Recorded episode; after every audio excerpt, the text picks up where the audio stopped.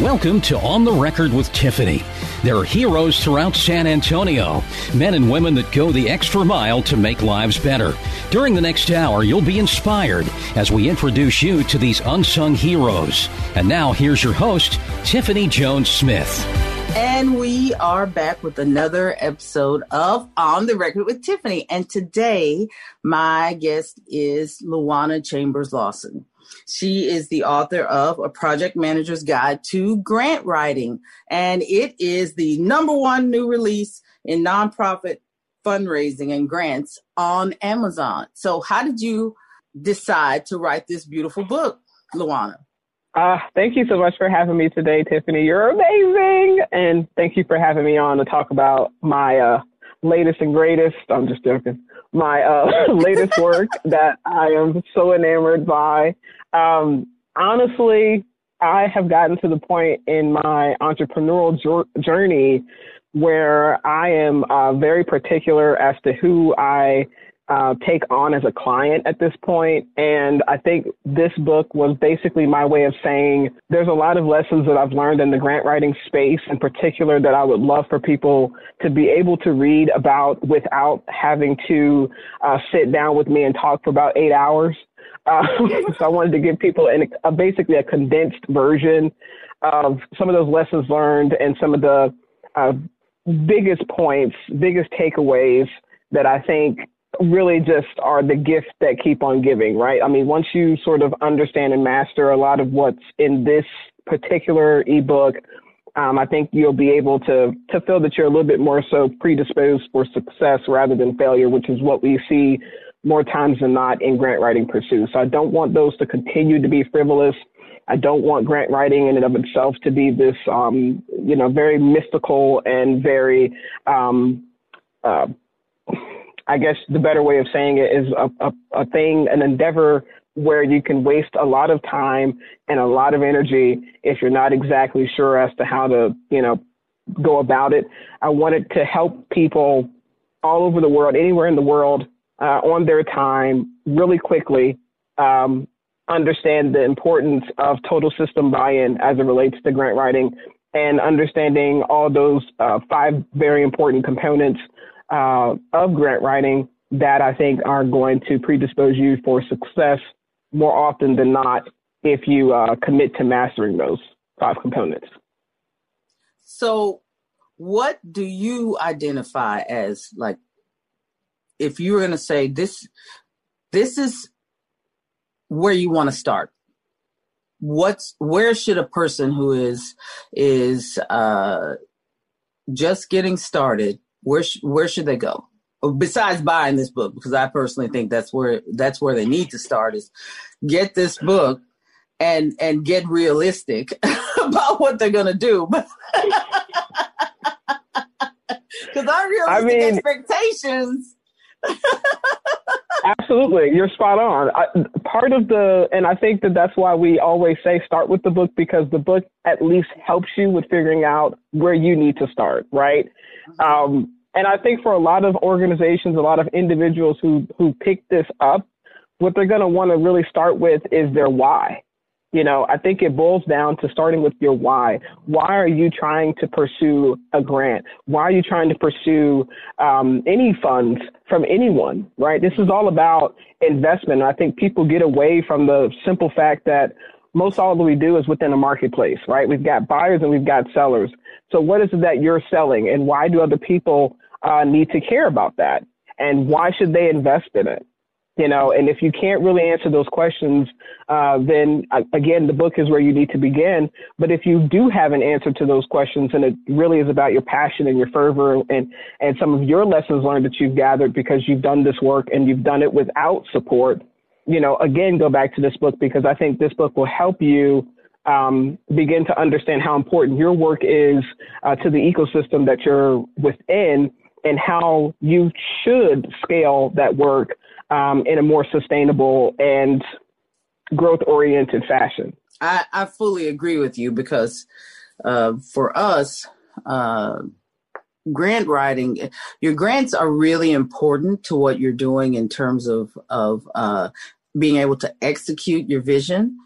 Uh, but if if your foundation, the foundation of your foundation, if if the financials, if the the processes and procedures aren't right, there's not a point in going and asking somebody to give you money that you then will not be able to execute around and use. So uh, when you say, and you know, one of the first things you say in the book is that there's far more to grant writing than just writing a grant.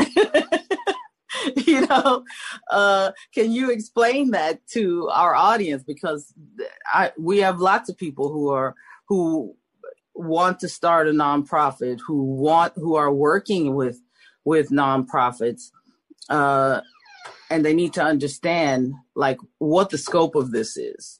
Mm-hmm. I agree. So, in this book, what I love about it, two things. This image makes me very happy uh, because I it's very inclusive. and and what it is is this is the cover of our book. It says, "Read this book if you want to master grant writing." And on the cover of it, it's got the five components we were talking about: uh, governance, staging the entity or readying the organization, collaboration, uh, project management, and digital inclusion. And when you think about uh, demystifying and disentangling grant writing, those five components are what come into play, right? If you want to better understand what all grant writing entails, you have to sort of approach it like a teacher does uh, a classroom. You know, mm-hmm. in order for you to deliver the best instruction possible, you have to have a handle on what your tools are. You know, how That's much right. bandwidth do you have? How many devices do you have in the classroom? Um, what is the literacy rate of the students that you're teaching? You know, can they understand the subject that you're teaching in the language that you speak? Right? Mm-hmm. And if they can, then what's the competency levels? You know, do you need to be teaching this at, if you're teaching 12th graders, do you need to be teaching at an eighth grade level? Um, you know, and so all those different things come into play in the classroom, all the emotional intelligence uh, components. And that's really what this is about. It's taking us, uh, we're diving into the soft skills that are required uh, for grant professionals, for project managers, superior project managers to be superior. You know, it's all about your soft skills. It's not enough to just have uh, some really awesome hard skills. You know, you know accounting, for example. Uh, you understand finance.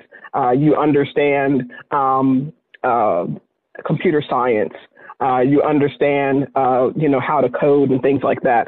All those things are great, but without the soft skills, they really mean nothing. So that's what this book is about, is identifying uh, the ecosystem that which you function within, but then also identifying the skill sets that you're going to need as part of a member of a grant writing team uh, to take your idea, business, your service to the next level. And talk about a team, uh, because you find people all the time who think that, that they can just sit in a corner and write a grant on their own. And uh, it talk about why a team is important. Well, for one part of that, uh, most grants, most all grants, are going to require financials. They're going to require for you to uh-huh. report on the organization's uh, programmatic budgets as well as their organizational budgets. And as a grant writing professional, uh, you know, especially if you just got hired to write some grants for an organization, you are not going to be able to fabricate that information. Okay, if you fabricate uh-huh. that, you can go to jail. Exactly. So that means that you need to have a good relationship with the accountants, uh, the bookkeepers, whoever that. I hope not. Like, I hope people aren't trying to do that. I'm just saying. I know people that have fabricated financial documents before. They're like, "Oh, I didn't know that was a part of this." Yes, and also your nonprofit boards, right? You and I have talked about this time and time again. Tiffany, by the way, y'all, if you want anything nonprofit, hit, hit up Tiffany. Tiffany can help you with your boards and all that good stuff. She's an expert.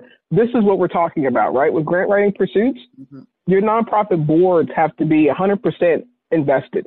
And that does mean financially, right? And so when you're talking about grant writing, guess what? Grantors are going to ask you, that's your first question. Who's on your board? Why are they there? Are they diverse and inclusive? Mm-hmm. Prove it. Do they do they mm-hmm. look like the people that you serve? Yeah. Right? And do they, they see financials every quarter? All those have, things are going to come into your grant writing process. You know, if you're as a, the grant writing professional, you're not, if you're not an entrepreneur, if you're hired to work within that organization and you're not an entrepreneur, then you are not going to be a good grant writer. If you're hired as a contractor to write grants for that organization and you're not, you know, able to work with every team member that's there, every single person from the receptionist all the way up to the board chair, if you're not able to get a handle on what exactly is happening, where people need the most help, that's what you're there for. You're there to help. You know, you're not an auditor. You're not this big bad boogie person from the IRS. Mm-hmm. You're mm-hmm. A, a grant writing professional who's there to figure out with confidentiality and integrity uh, how this organization is doing and how they can do better. That's your job, right? That's where the superior project management skills come into play. And that's exactly what this book is going to, with case studies, with examples, we show you how to do just that.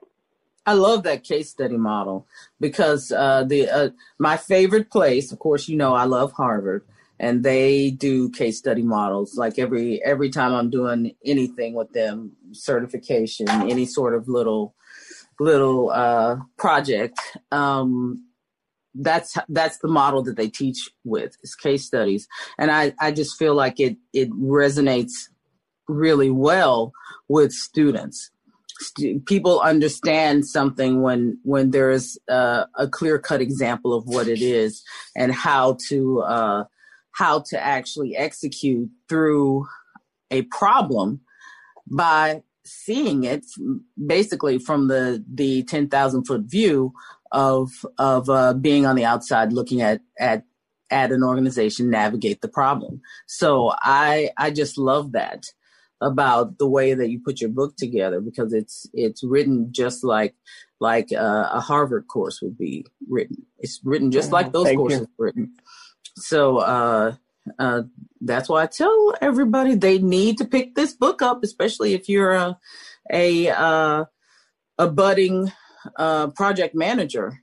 You need to pick pick up this book, whether you're going into grants or just project management. It's going to be helpful to you. Anybody that that's interested in nonprofits, um, come back and listen because we are going to talk with Lawana Chambers Lawson a little bit more about her book. And then we're going to find out what's going on with the lady behind the book. Who is the One? and you've been listening to On the Record with Tiffany.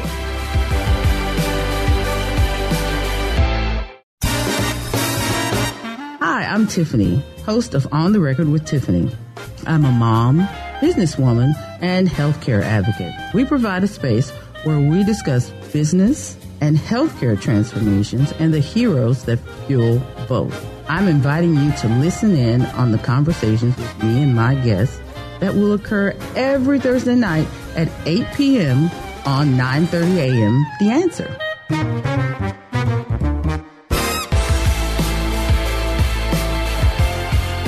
And we're back with On the Record with Tiffany, and this is uh, my friend, uh, Lawana Chambers Lawson, and author of a new book called A Project Manager's Guide to Grant Writing.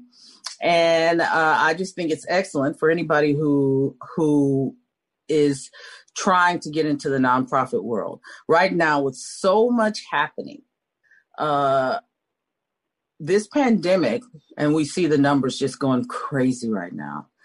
Um, everyone is really starting to rethink what is my purpose? Why am I doing what I'm doing?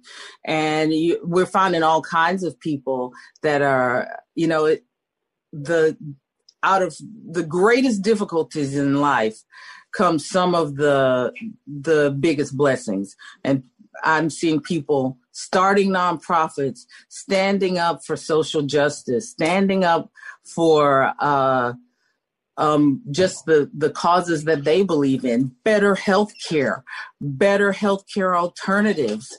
Uh, and so a book like this is very timely because many of us have heart and uh, drive but but not necessarily the skill set to to go in and start a, a new project like addressing something as monumentous as healthcare. You know but we see people do it left and right. Like right now we're seeing a lot of that because everybody's kind of fed up and realizing that that uh, we're twisted in the wind in some areas. And that's mm. that's not anybody's that's not necessarily someone else's fault. It's just that there's been a gap a healthcare gap and and no one's filled it. So uh you know i thought boy this is perfect timing to to let the world know. Here is how you execute around the great idea that you have. So luana i love your five your five pillars.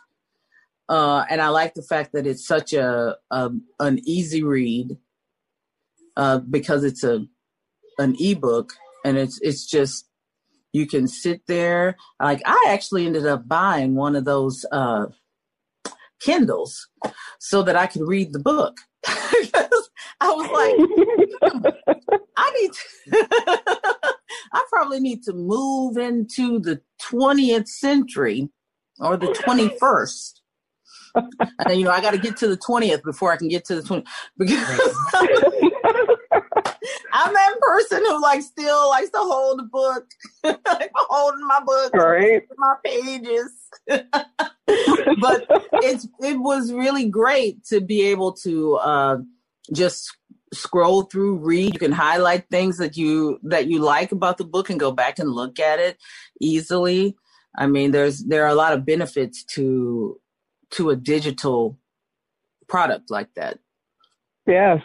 I mean, and that's uh, one of the reasons I am, I'm like you, I'm, I'm a very traditional reader as well, but getting that Kindle, you know, sort of getting out of the comfort zone. And I think that that was really the reason why we structured this book to go and, and be uh, readable in the Kindle is because we do want people that are reading it to really recognize and understand that this is just scratching the surface, right? Like mm-hmm. this you just getting this Kindle and reading this ebook online is the first of many digital activities that you'll have to engage in to make sure that you're engaging in an open source ecosystem, right? Like mm-hmm. the open source ecosystem, all the knowledge that's available, all the information that's available online, we have to be begin to recognize ways to tap into it, right? It's not just something that the programmers and the coders can get access to because they understand the binary all of us can access it. We just have to be able, uh, just be open to accessing that type of information that way.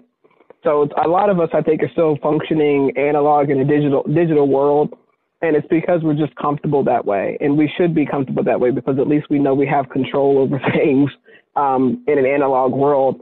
Uh, but you know, digital world is going to force us to sort of break away from those comforts, and you see that same sophistication uh, coming into the grant writing space as well. You know, philanthropy, because especially now with COVID, the need is so profound across the board in so many different areas. You know, uh, so many different sectors that serve people are really needing uh, funding. They're needing dollars. The way that a lot of these philanthropic um, partners and these benefactors are starting to think about getting uh, funds to the most worthy causes is to those organizations who show that they can compete. Mm-hmm. And and so it does sort of end up being this sort of self-perpetuating model of giving, right? Because you end up giving to the people who've always uh, received because they had their financials audited, right? They they've had uh, paid staff, they've had um, volunteer programs that were well flushed out, and they had uh, development officials on the uh, board. They've had fundraisers. Mm-hmm. They've had, you know, grant writers. They have they've had the understanding of what it means to run a business uh, for a long time, and so now they're able to compete uh, at an even more sophisticated level, and they're already predisposed to succeed in that, right? Because they've already been ahead of the game in that area. So now it's just forcing the rest of us, the tide is sort of here, and, and we're all just sort of forced to either stay afloat or or take a dive under. Um, and I'm hoping that this book gives people the opportunity to see that that tide is here. It's already been here.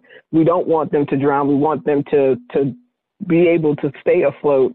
Uh, but in order to stay afloat, you're going to have to um, begin to become comfortable, grow familiar with different ways of transacting business.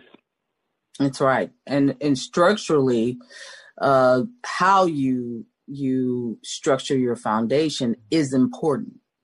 Not just just uh, if it's a 501c, but but what are the processes and procedures? What are your bylaws? How are you laying those out? Like from board governance on down, your organization has to be airtight because if you're looking for funding, especially in today's world, where funding has now become uh, incredibly scarce because of of the fact that that we're going through a pandemic. We're going through something right now, so so funding is not uh, just a given.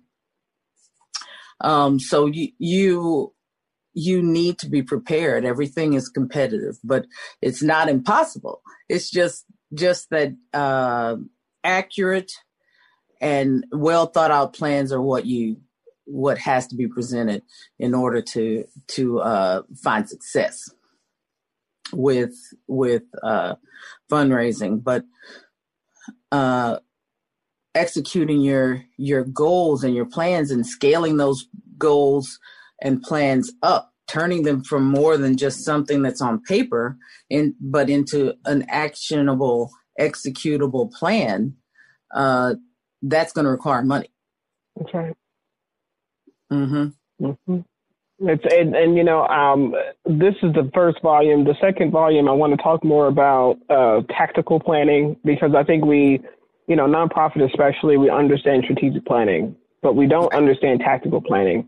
And tactical planning, the distinction has to be made because now we're looking at quarters, right? We're not planning for five years, ten years. We're planning for quarter after after quarter after quarter and how we plan that. I mean, we're looking at weeks, you know, 13, 15 weeks, uh-huh. um, and, and, and readdressing those and reevaluating those goals.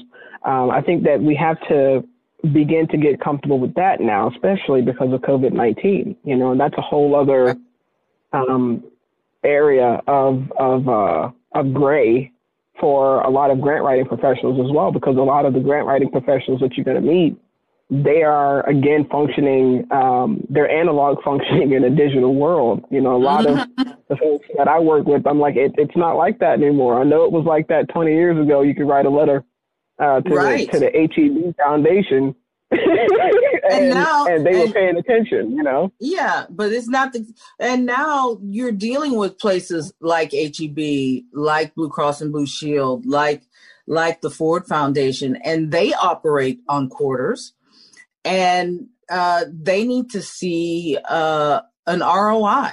They want a return on investment. A lot of nonprofit professionals don't even know what an ROI is. Like you say ROI, and they're like, "What?" You know. So so mm-hmm. we have to start thinking in terms of that because those that's a real, uh, very important piece of the business model because often we're going to be talking to people who are are business professionals and they're successful business professionals. HEB is a very successful business. So when you walk in the door to HEB, you need to understand quarters and and and uh, being able to give out uh, what your metrics were and and have you met them. Everyone wants to see uh, what you've what you've accomplished and, and it's not just that mm. feel good accomplishment but it's it's also how is this impacting the community and what is it doing in terms of making the lives of the people better healthier reducing costs for our community. Those things have to be a part of what your your uh of of what your plan is. That's what i like about your your book is that it actually is waking up the nonprofit professional to things that that uh, they probably haven't thought about.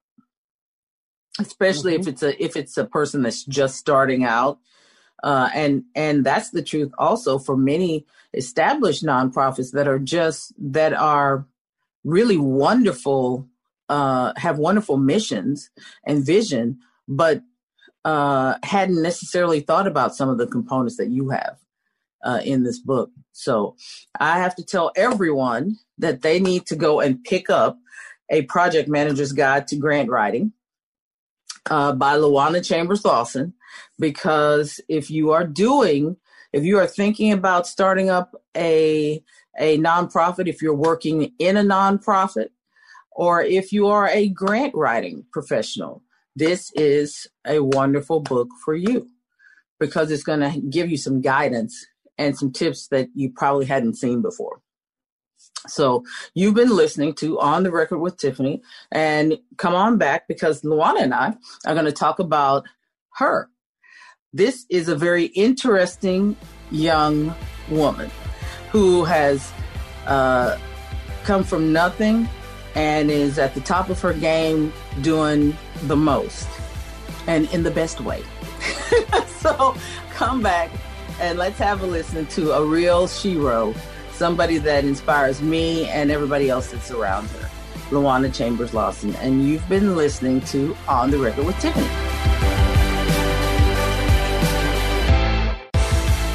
Welcome to On the Record with Tiffany.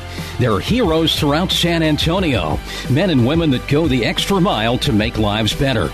During the next hour, you'll be inspired as we introduce you to these unsung heroes. And now, here's your host, Tiffany Jones Smith.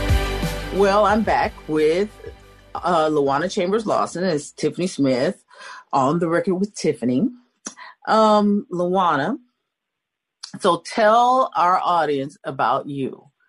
Well, um, I know you don't like talking about yourself, but this is this, I'm going to brag on you a little bit. This is is uh, one of the the best young nonprofit professionals, and you know you're also out there just killing it uh, in the investment world too.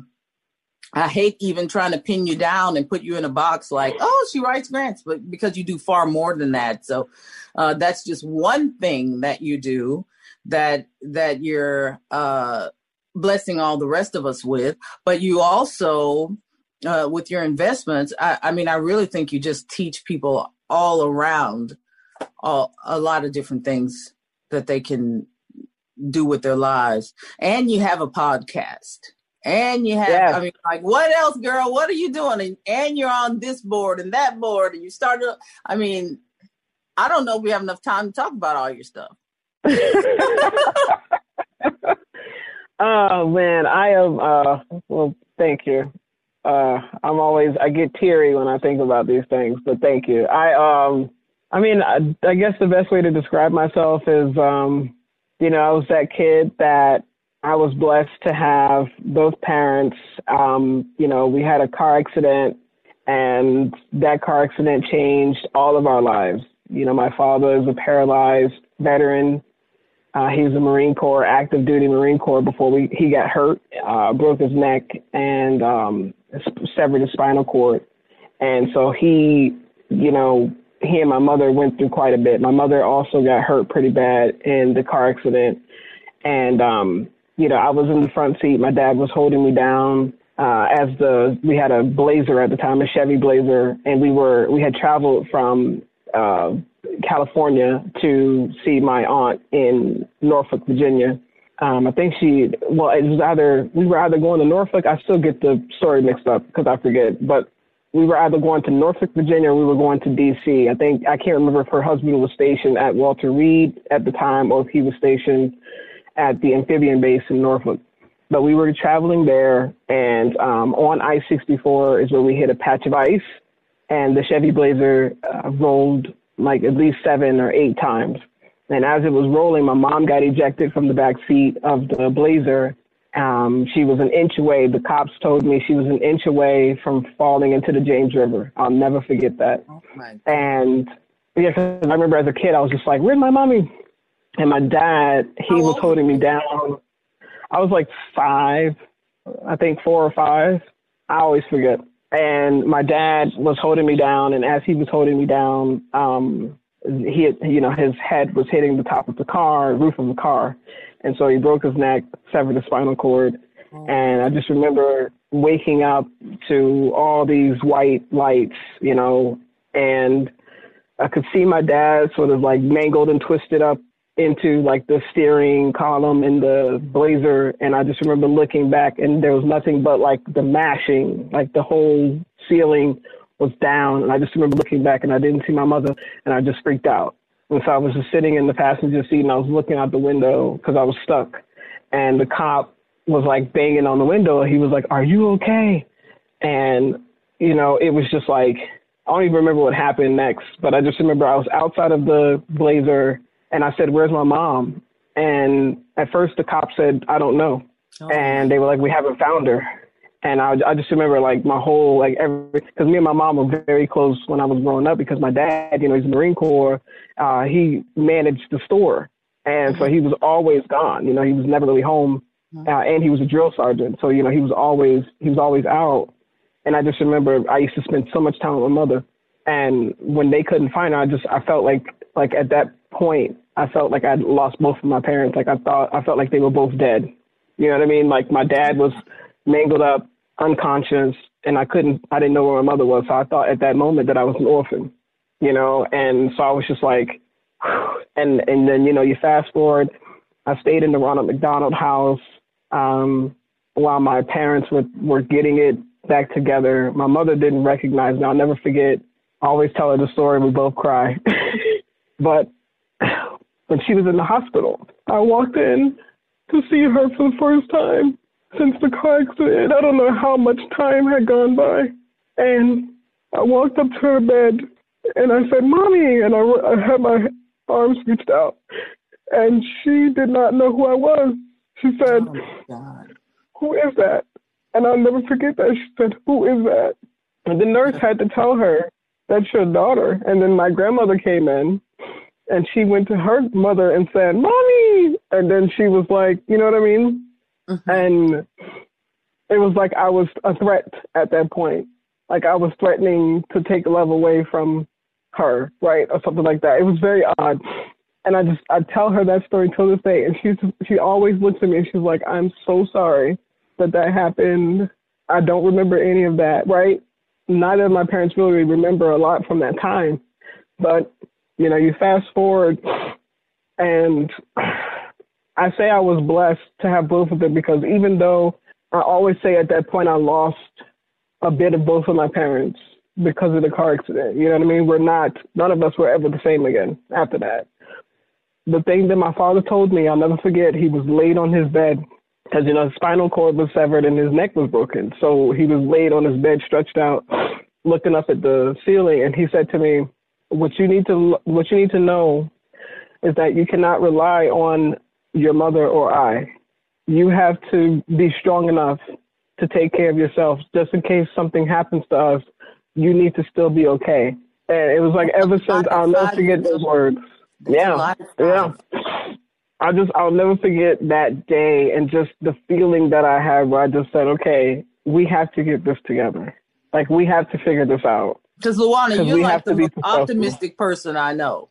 Like you always have a smile on your face. You're always you always have have a a plan B, C, D, whatever's going on. You know. Wow. Yeah. Talk about it's uh, because of them. Wow. I'm blessed. To, I'm blessed to have them both. You know, I really am, and like just going through life with both of them. They are both just brilliant, beautiful people. You know what I mean? And they're both just like me. You can't tell them nothing. They're gonna go out here. If you tell them they can't do it, they're gonna find a way to do it. You know what I mean? Mm-hmm. My dad is, you know, he's the he's the whiz when it comes to investing. He's a huge trader. Um, you know, he hasn't worked ever. I mean, I don't even remember the last time he worked, you know, before he got hurt. You know, he went to school, put himself through undergrad, graduate school. When I was going through high school, we was both in school together, you know, mm-hmm. and he's, you know, found his wife. My uh, stepmother, Shelly, she's a CPA, you know, from New York, and mm-hmm. just, you know, they are stable. They are probably the most stable family members um, so after the accident, he went on and and kind of took control of his life. That's right, because he was always, you know, my grandfather was. I never met him you know, sad that I never met my grandfather Curtis, but he had to have been amazing because my father is, I mean, his investment knowledge, his financial knowledge, he got that from his father, you know, and he just imparted a lot of that on me. Because um, my grandfather, you know, owned the project building. The building, you know, my my dad and them, they grew up in Chicago in Englewood, and that building my grandfather owned. You know, what? he owned the whole doggone project building. Yeah, exactly. And I was like, what? Mm-hmm. I had no mm-hmm. idea. And my dad got a lot of his business sense from his dad. You know, he he was he he was a, a brilliant man. He had a gas station. He had all these different things that he mm-hmm. owned, and some of the kids got some of that. My dad's the youngest, so of course he didn't get that. so, you know, it's just. But to see my dad as the most stable, still, you know, everyone else got land and this and that and the third, but my dad is the one that everyone turns to when they need something. You know, he's the, and my mom is also like that to her family. Mm-hmm. Yeah, my mom is like that. You know, she's the emotional emotionally uh, on point person. You know, my mom's side of the family, you know, they got the Creole thing going on, and they mm-hmm. they really struggle with emotions um, and talking about what they've gone through. And my mother is the one who's like, listen, yeah, incest, this, that, that, this happened, and she lays it out, and she's like, if you want to talk about it, I'm here. I got you. You know, I love you. You know, nothing wow. against you you were kids, we were kids, you know, like that's how my mom is. She's she's so strong on so many different levels. So both my parents are just, you know, they help me in so many different ways, you know. Powerful story. So, I mean, at five years old to to kind of realize to to be told something like you're gonna be have to depend on yourself, but to really actually grasp that and to put your life on a trajectory where you are doing that because that that i mean you you wrote your first book at what 17 18 you were a yeah, kid. Probably like 18 mm-hmm. yeah you were a kid when you wrote that first book um Lawana Chambers Lawson, you are inspirational to me and to and, and I believe you'll be inspirational to many people that hear this. I want you all to come back, listen to Lawana, because uh, we're going to talk a little bit more about how a person goes from a massive car accident where both parents are severely injured, father's paralyzed, and mom is is uh, put into a form of arrested development there, uh, and how do you get from that to being to having you know an being number one in a category in a book for your book on Amazon? Like, how does a person go from that to top of their game? It's worth hearing, and this is an inspirational woman, and we need that right now. We need to hear some inspiration in the midst of all this chaos. That no matter how bad it gets, there's still opportunity. You still have strength and power within you and Lawana's uh, a prime example of that.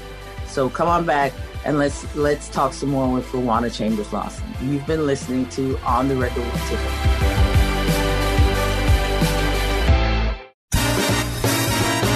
Hi, I'm Tiffany, host of On the Record with Tiffany.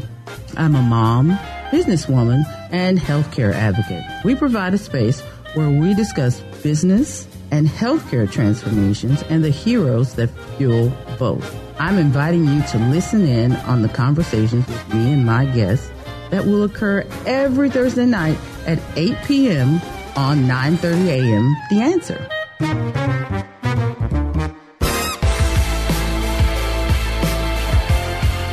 And we're back with Lawana Chambers Lawson. Uh, so, Lawana, when we left off just uh, uh, in the last segment, you told us about the massive car accident that that uh, you and your mom and dad got into. Um, can you tell us how does a person go from from that devastation to being what you are right now? At the top of your game, number one uh, on Amazon in your in your book category. Like what? How does a person transcend life when with such a tragedy befalling them at five years old? I think that for me, growing up, I had a lot of naysayers. You know, I had a lot of people who said, "You're not going to be anything. Um, you come from nothing, so you're going to be nothing." Um, mm, I had a lot of that. You know what I mean? Like a a lot of that sort of like, which is terrible. So people shouldn't do that. Uh, yeah, right. For real. Um, there was so much trauma, I think, for all of us, and you know how it is when you're in a really uh, sort of sad state. It's hard to encourage anyone to do anything good because you don't even love yourself. You know, you don't even encourage yourself to do good things. You don't believe in yourself. So I was sort of surrounded by a lot of that type of self loathing. You know what I mean? And for me, going to school and meeting other kids, like my brother Dennis, me and him are tight till this day. We met in, in I think my freshman year in high school. You know, he was going through a lot of what I was going through at home. You know, his mother was paralyzed. Um, her story was was really sad. You know, she was just this amazing woman. Took a shower, slipped, and hit her head on the toilet bowl, and you know was unable to to take care of herself. You know, kind of everything just sort of went backwards. She couldn't speak anymore, like all of that, and that's what Dennis was going through. Um, and it was so it was so interesting when we met. We were competing against each other. You know, that we were both in uh, junior ROTC together, and you know, I was always every I was very competitive. You know, always been very competitive. And you know, he's this this seven foot, three hundred pound kid. You know, he's huge. And you got me, and I'm like looking up at him, and like, "Stuck, I'm gonna get you. I'm gonna run faster than you. I'm gonna do more pull ups. I'm gonna do more push ups." Like it was always a competition between the two of us. Uh, we thrived on that, but then we got to know each other, and we found out about each other's households. And man, like we were both just inseparable till this day. I mean, until I moved away from Virginia, you know, we would see each other like every other day. Um, right? And so I think when you're a kid, and this is why, you know, this whole virtual learning thing makes me so sad for the kids that are coming up. You have to be able to meet other kids who are like you and who are worse off. That is how you live a life of gratitude. I can't frown, right? Like I can't go, I don't care what I'm going through. Um, I cannot walk around with a frown on my face. I cannot walk around feeling like, oh, woe is me. Why is life so hard? I can never feel like that because I know what it's like to literally feel like you have nothing. But I also know what it's like to be with other people that you love that are way worse off than you are, right? That have uh, all sorts of disabilities, developmental disabilities that they can't get past. You know, right. things that they can't cure. You know, you can't shake it off. you know, you mm-hmm. wake up every day in pain. My father, growing up, he woke up every single day in pain, but he never took pills. My father, till this day, will not take a pill. But his body, because of his paralysis, you know, he, you can see, I could, when I was a kid, I saw the pain on him. Like I saw this Marine who's a paralyzed veteran get on the floor every morning at 6:30 a.m. Doesn't matter the day. He gets on the floor every day and he does his push-ups, right? And you could visibly see him in pain. You could see the trembles. You could see everything. Just you know what I mean? Mm-hmm. He did not care. He would still try to stick to some sort of semblance of normalcy for him because that was what he was. He was a machine. You know, he was a soldier, right? Like, wow, that was inspiring. But then also, you go into school and seeing kids who, you know, one of my closest friends, you know, she was being molested by her uh, mother's boyfriend every night. You know, she ended up getting pregnant by this dude, and her mom kicked her out with the baby basically hmm. blaming her, saying, you know, oh, you seduced my man, right? Like growing what? up and you see these types of situations. Absolutely. I used to deal with that all the time, right? Where you, and then I didn't want to be a girl. Like that was part of the other conversation was like growing up, being a girl for me was a weakness. So I had to literally learn. My father had to teach me the beauty of being a woman. He taught me the beauty of being a girl. Like I had to learn that right? Because I felt That's like a good dad. right? He taught me that. But I felt like all my life that, you know, that wasn't what I wanted to be. And so it wasn't until I became an adult where I was just like, okay, I'm a woman and I love being a woman and that's what it is and I'm proud. So all of my friends, a lot of my friends that were girls, you know, when I was younger, like Janine and all them, they're very tomboyish like I was. You know, we all kind of were tomboys and had a bunch of guys we hung out with. We do a lot of gaming, you know, a lot of sports and that type of stuff, you know. So that was kind of, I think that's how I got to this place where I was just like, you know, it, it was a lot of self discovery and a lot of opportunity for me to look at other people and say, you know, you deserve better. Let me put myself in the position to where I can help you because you're you're always thinking about helping other people. I see that like in in your uh, in your personal endeavors, you know, all the boards that you belong to, you know, you're always doing something to that's going to impact the community at large, not just a feel good moment, but something that's actually going to change the lives of of young people and of of uh, people in general in our community. As uh, you know, like your work with museums, like your work with the women's group in in Detroit. Tell our listeners a little bit about that.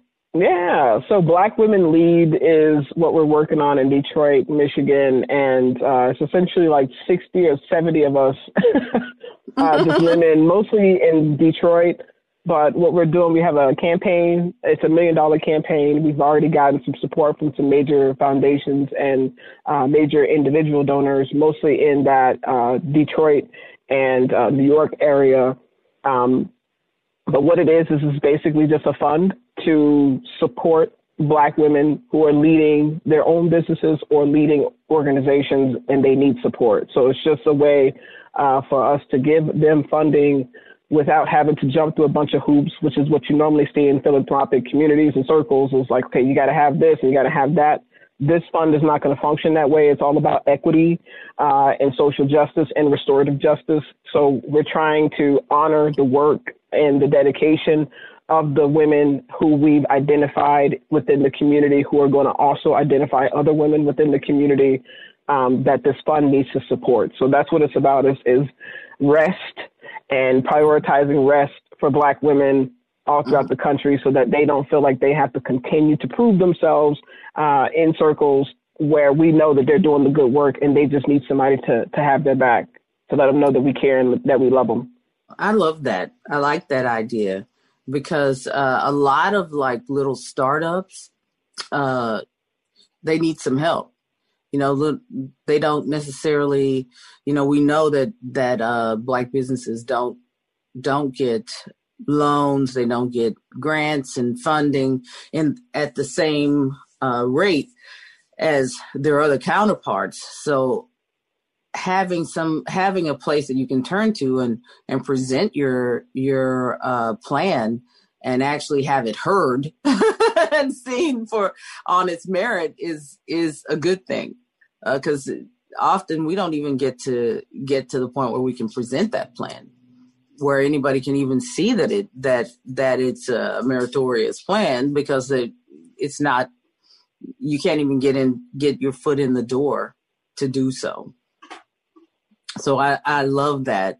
And that's you know that's a part of who you are is just kind of hey i'm nothing's gonna stop me you know when people are thinking about what what is an american hero that's what it is it's somebody that has the the strength of character that even in the worst possible moment they can see a pathway out and mm-hmm. start mm-hmm. making their own pathway out i mean that that is the epitome of what what the american dream is that's what it is. And it's not something that's limited to one group of people. You're an example of that.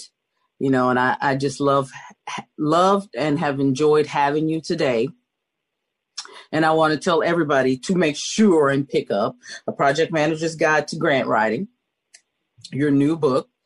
Uh, but just check out Lawana because Lawana has some cool stuff happening. Um, you, if you're interested in investing, Lawana, what's your your podcast? Tell them about your podcast. the podcast is called Real Management Talk with LJ and Jocelyn. Jocelyn Vantoni right. is my girl, uh, one of my other partners, and uh, that's the podcast. It's on all of your major platforms. Check it out. Real Management Talk with LJ and Jocelyn.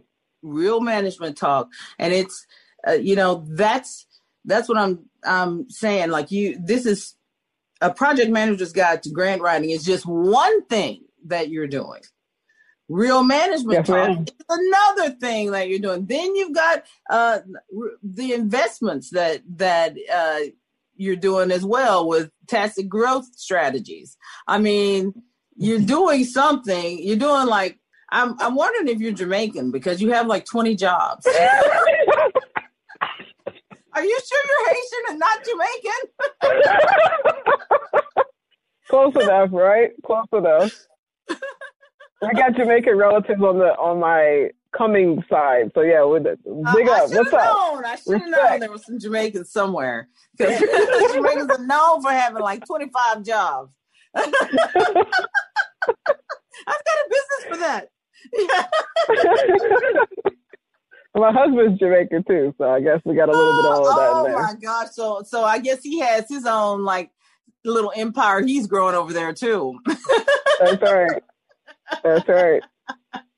Well, thank you for being my guest today, Lawana, and to my listeners. If I, I hope you've enjoyed listening to this uh, um, San Antonio transplant and uh, young shero, uh, one of my personal sheroes here in, in uh, our beautiful city. Uh, You've been listening to On the Record with Tiffany and just just a little public service announcement. Please wear your mask, social distance, and wash your hands. Wash, wash, wash your hands. And just make sure, let's, we're all in this together. There's not a, a Calvary coming. We can be, we can be the saviors to, to our brothers and sisters in this, in our community. So wash your hands, socially distance, and enjoy the little things in life. You've been listening to On the Record with Tiffany.